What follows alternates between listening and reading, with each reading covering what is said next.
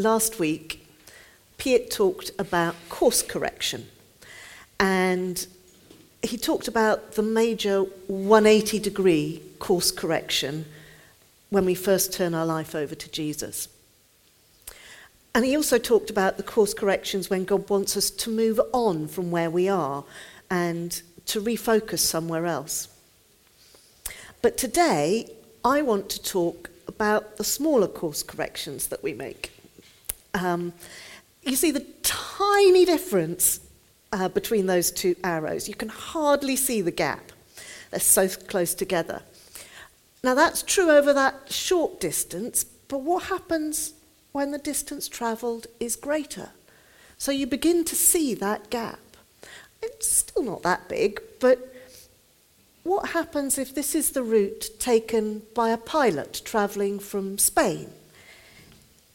You see, it's the difference between getting to Latvia or getting to Belarus. Now, in global terms, that's not a huge distance, but if you're expected in Riga and you land in Minsk, that's a bit of a problem. So, what I'm um, wanting to talk to, about today is the little day to day course corrections that we need to make to be sure we get to the right destination in the best way. And I've called, uh, given the title to my talk today as Instructions for a Godly Life. Let's read in Philippians chapter 4, verses 4 to 9. Rejoice in the Lord always. I will say it again rejoice. Let your gentleness be evident to all. The Lord is near. Do not be anxious about anything, but in every situation, by prayer and petition, with thanksgiving, present your requests to God. And the peace of God, which transcends all understanding, will guard your hearts and your minds in Christ Jesus. Finally, brothers and sisters, whatever is true, whatever is noble, whatever is right, whatever is pure, whatever is lovely, whatever is admirable, if anything is excellent or praiseworthy, think about such things. And whatever you have learned or received or heard from me or seen in me, put it into practice. And the God of peace will be with you. I know we have different cultures represented here. I'm going to speak from the perspective of my own individualistic Western culture, which expects me to stand up for myself to stand up for my rights, and if necessary, to fight for them. To think about what could possibly go wrong and make sure I'm prepared for it. If I want it done properly, do it myself. Rely on myself because others will always let me down. To keep up with the news and current affairs, to focus on all the awful things that are happening in the world and to identify them so I can protect us. Uh, that's a very negative perspective of the Western culture, but that's sometimes what it feels like. And Paul knows that these things don't make for a godly life. He shows us a better way. As we saw in the passage, he expects us to rejoice, to be gentle, not worry, to rely on God to experience peace, to focus on the good, and to follow a good example. Now, to put what I want to say in context, or what I'm going to say in context, Paul is not telling us to do these things in order to find salvation, in order to get into God's kingdom. We do it as a result of our salvation, as a result of being in God's kingdom, out of love for the God who loved us first, who loved us enough, as Paul puts it in chapter 2 of Philippians, to humble himself by becoming obedient to death, even death on a cross. So, this is a response to what God has done for us, not a way to earn anything. So, what are these instructions for a godly life? First of all, we rejoice. Rejoice in the Lord always. I will say it again rejoice. Now, rejoice isn't a word that we use very much in English anymore. I can't remember the last time I heard it outside a religious setting. And the dictionary says it means to show great joy or delight. You would expect Paul to say this from the comfort of his own home, or maybe from his own pulpit in his own church. But that wasn't where he was. He was in prison. And he knew that there was a good chance that he would leave prison to execution. Yet he could still talk about rejoicing. Earlier in the letter, he said that he had rejoiced and that he was rejoicing. But now he tells his readers, who were members of the church at Philippi, but also applies to all the members of the church, so that's us, he tells them to rejoice. But he's not asking us to rejoice in our circumstances because those change. Instead, we rejoice in the Lord. Rejoice in Jesus, our Messiah, our Saviour, who's the same yesterday and today and forever. So to rejoice is part of worship.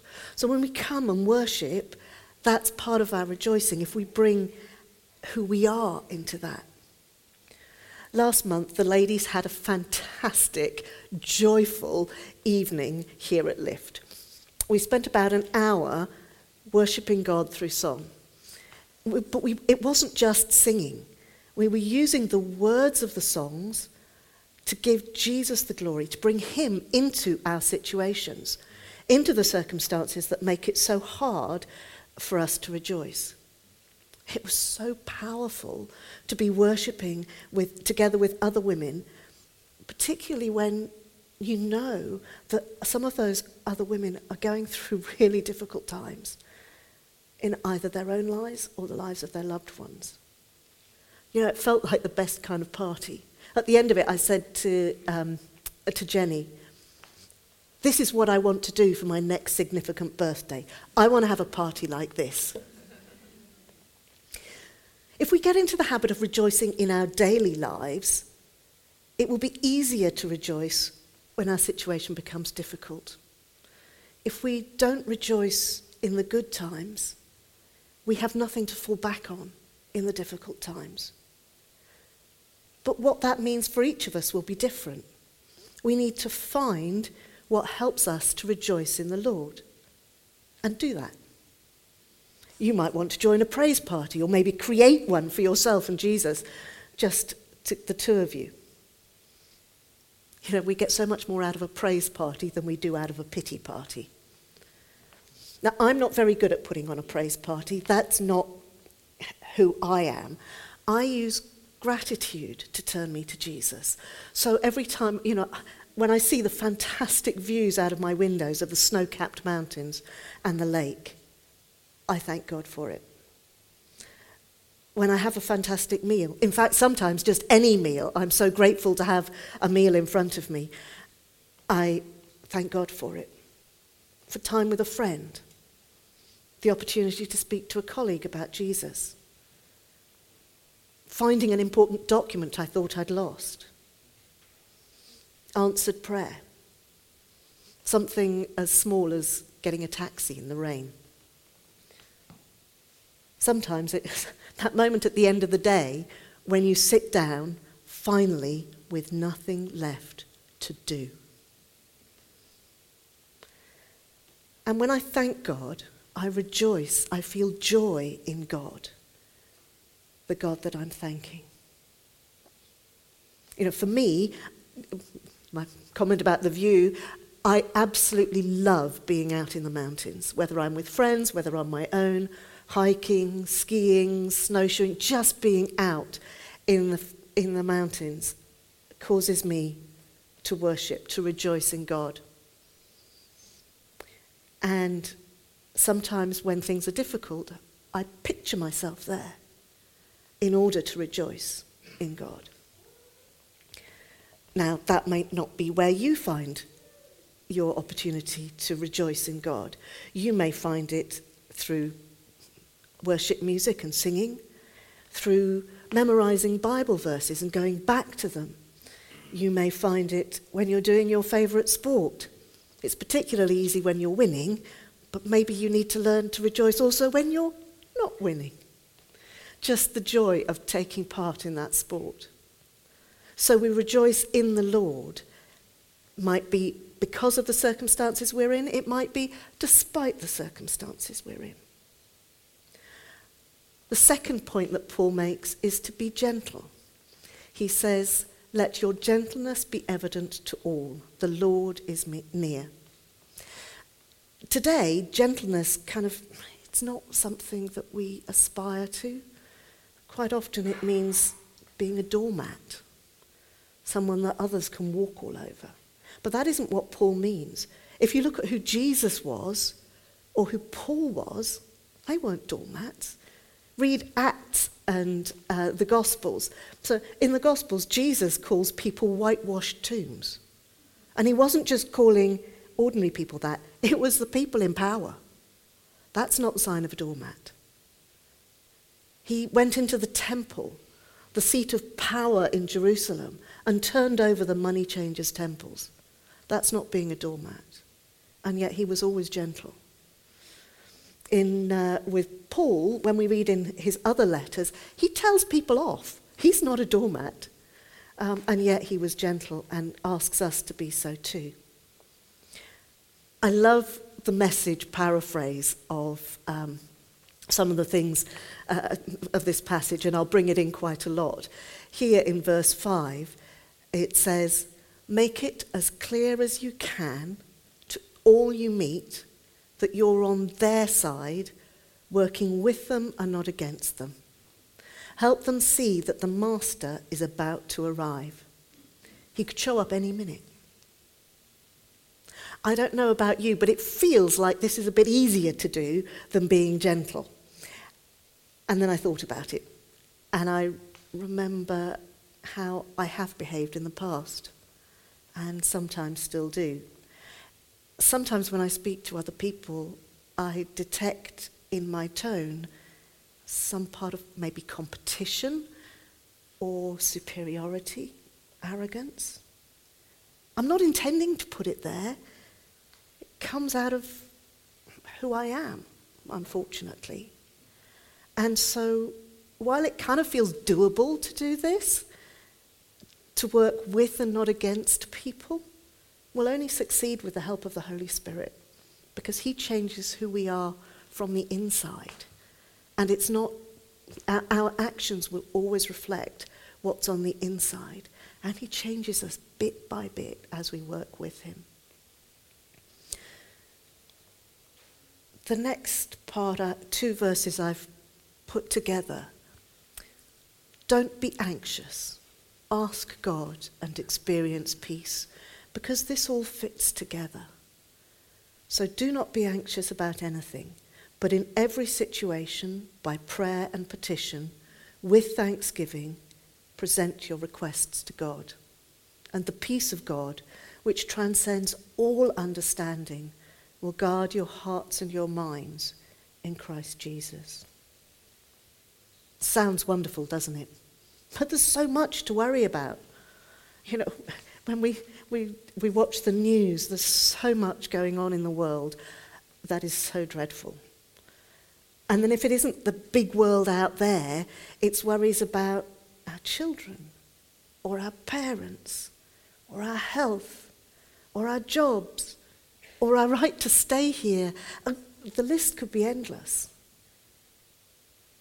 And there are so many things that concern us. And these things do have a place in our hearts and our thoughts. It's not that we should just pretend that everything's okay. But when Paul tells us not to worry, he's, he's not coming from his own place. He's coming, he's building on what Jesus said in the Sermon on the Mount.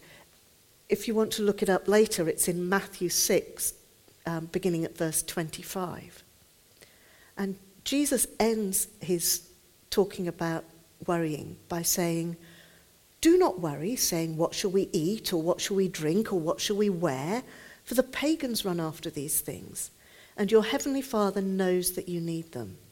But seek first his kingdom and his righteousness, and all these things will be given to you as well. Therefore, do not worry about tomorrow, for tomorrow will worry about itself. Each day has enough trouble of its own. Corrie ten Boom said, Worrying doesn't empty tomorrow of its sorrow, it empties today of its strength. So, that's don't worry. So, how do we not worry? Paul knows we need a healthy and godly way to deal with worry.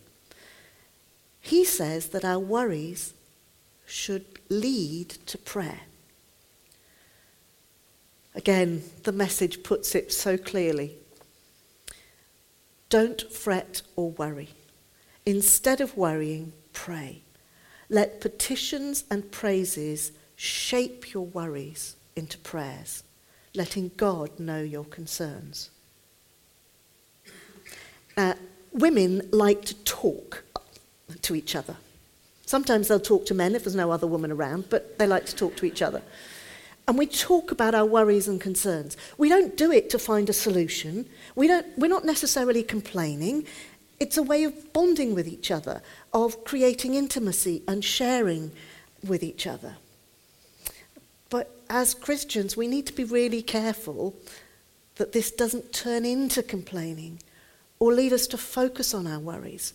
Instead, particularly if we're talking with other Christian women, it should lead us to pray together to give those worries to Jesus. And you know, as we give our worries to Jesus, as we turn our, um, our worries through prayer and pet- through, um, how does it put it, petitions and praises, shape our um, worries into prayers, as we do this, God gives us his peace. Peace which is beyond all understanding. Peace that can protect our hearts and minds. I'm going to go back to the message again for this verse. It says, Before you know it, a sense of God's wholeness, everything coming together for good, will come and settle you down. It's wonderful what happens when Christ displaces worry at the center of your life. I've got plenty of examples of this in my own life. Um, where, in worldly terms, I should have been worried. Um, I spent about six months off work with stress. I should have been worried. But God gave me a verse that helped me focus on Him. And I had no idea what was going to happen. And in fact, after I went back to work, I was made redundant. And I had no, I, I didn't have another job to go to. I had no idea what was going to happen. But I knew the God who was in control. And the amazing thing is that within an hour of having been given that paper telling me that I was leaving my job, two different recruitment agencies had called me about the same job, which God got for me. But I had no idea that that was going to come. But God gave me um, uh, a sense of peace and well being. And there are other cases as well where God has given me a sense of peace. He hasn't given me a word telling me how or if the situation is going to be resolved. But inside there's a sense that all will be well because God is in charge. And that's the peace that he promises. So now that we've given our worries to Jesus and received his peace, at least for the moment, because this is an ongoing process. This isn't something we do once, it's something we do th- throughout our lives. So, how do we keep hold of that peace? You know, listening to, watching the news is so hard. And it, it feels particularly hard at the moment, but do you know that's true most of the time when we watch the news because they tell us all the bad stuff that's happening. And you know, social media doesn't help, but because it encourages us to compare ourselves to others or compares, uh, compare others unfavorably to an arbitrary standard. Paul's answer for us is to focus on the good. Finally, brothers and sisters, whatever is true, whatever is noble, whatever is right, whatever is pure, whatever is lovely, whatever is admirable, if anything is excellent or praiseworthy, think about such things. What would happen if instead of, fo- of focusing on everything that's going wrong in the world or in our lives, we focused on all the things that are true, noble, right, pure, lovely, admirable, excellent, and praiseworthy? So, for example, when I watch the news, I can apply these rules and look for these things in the news. You know, as I, as I thought about this, I wondered what do I know to be incontrovertibly true? Absolutely true. Nothing can change it. The truth that I build on is that Jesus loves me just as I am. He's not going to leave me as I am, but he loves me as I am. Okay, so does he love me because I'm lovable? No. He loves me because of who he is, not because of who I am. Okay, so if that's true for me, and it's true for you too, then it's also true for every other person in the world. It isn't a case of have we acknowledged Christ yet or not. He loves us whether we acknowledge him or not. So when I look at someone on the news, maybe doing something dreadful, have done something dreadful, or on social media, whatever they have done or are doing, I can choose to look at them as another person who Jesus loves.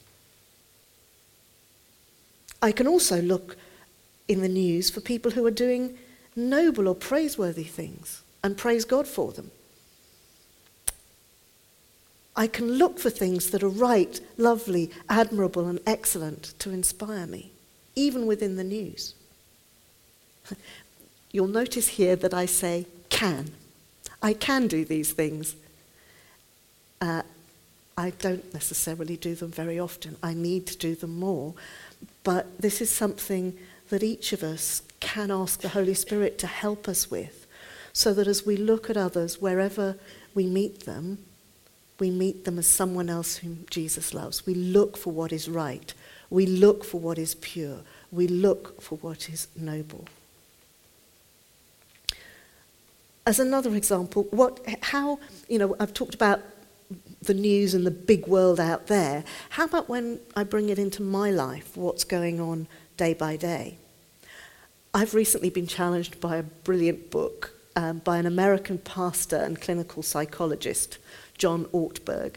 And the book is called I'd Like You More If You Were More Like Me. I thoroughly recommend it.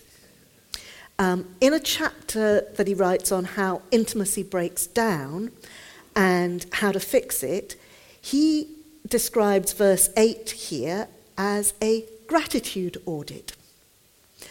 And he talks about how we can use it in specific relationships. So if you have a relationship that is difficult in your life, perhaps with a colleague or your boss, or perhaps with your spouse or your child, what would happen if instead of thinking of all the difficult things in that relationship, instead of thinking of all the things that are wrong with that person, you choose to look at all the aspects of that person that are true, noble, right, pure, lovely, admirable, excellent, and praiseworthy. It might be that when you first start, the list is quite short. But as you focus on those things, the list will get longer. How could that change the way that you think about that person and the way that that relationship works? Maybe try it with one relationship and see what happens. If we put all of these things into practice, if we rejoice, if we are gentle, if we take all our worries um, to God in prayer, if we focus on what is good and true and noble and praiseworthy, if all of these we do, even imperfectly, our lives will be transformed. We'll live the gospel. People around us will want to know why and how we're different. Then we will be able to introduce, introduce them to Jesus. But we can't do any of this on our own. This isn't about us striving to do this. It's about us working with the Holy Spirit to change us to be able to do these things. Paul ends this part of the letter by saying effectively, don't just listen to what I say. I mean, listen, but also see what I do and follow my example. I live out all of this. I'm not going to say that. I'm, please don't follow my example. I'm trying as much as anyone else is to live out a godly life.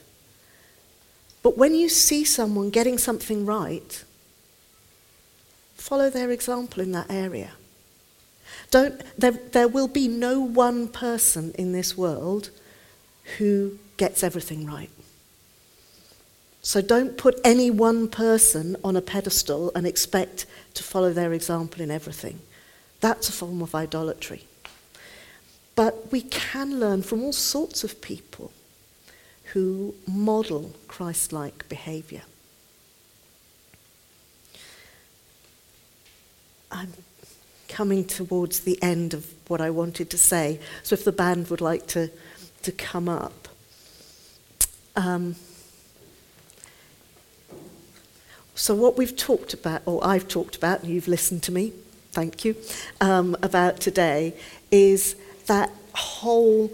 Um, that whole thing of working out our salvation, working out how to live a godly life. Um, but we can only do this with Jesus and the Holy Spirit. It doesn't work if you don't have Jesus. So, if Jesus is not yet a part of your life, but you want this kind of life, we'd love to pray with you. As I said before, Jesus loves every single person.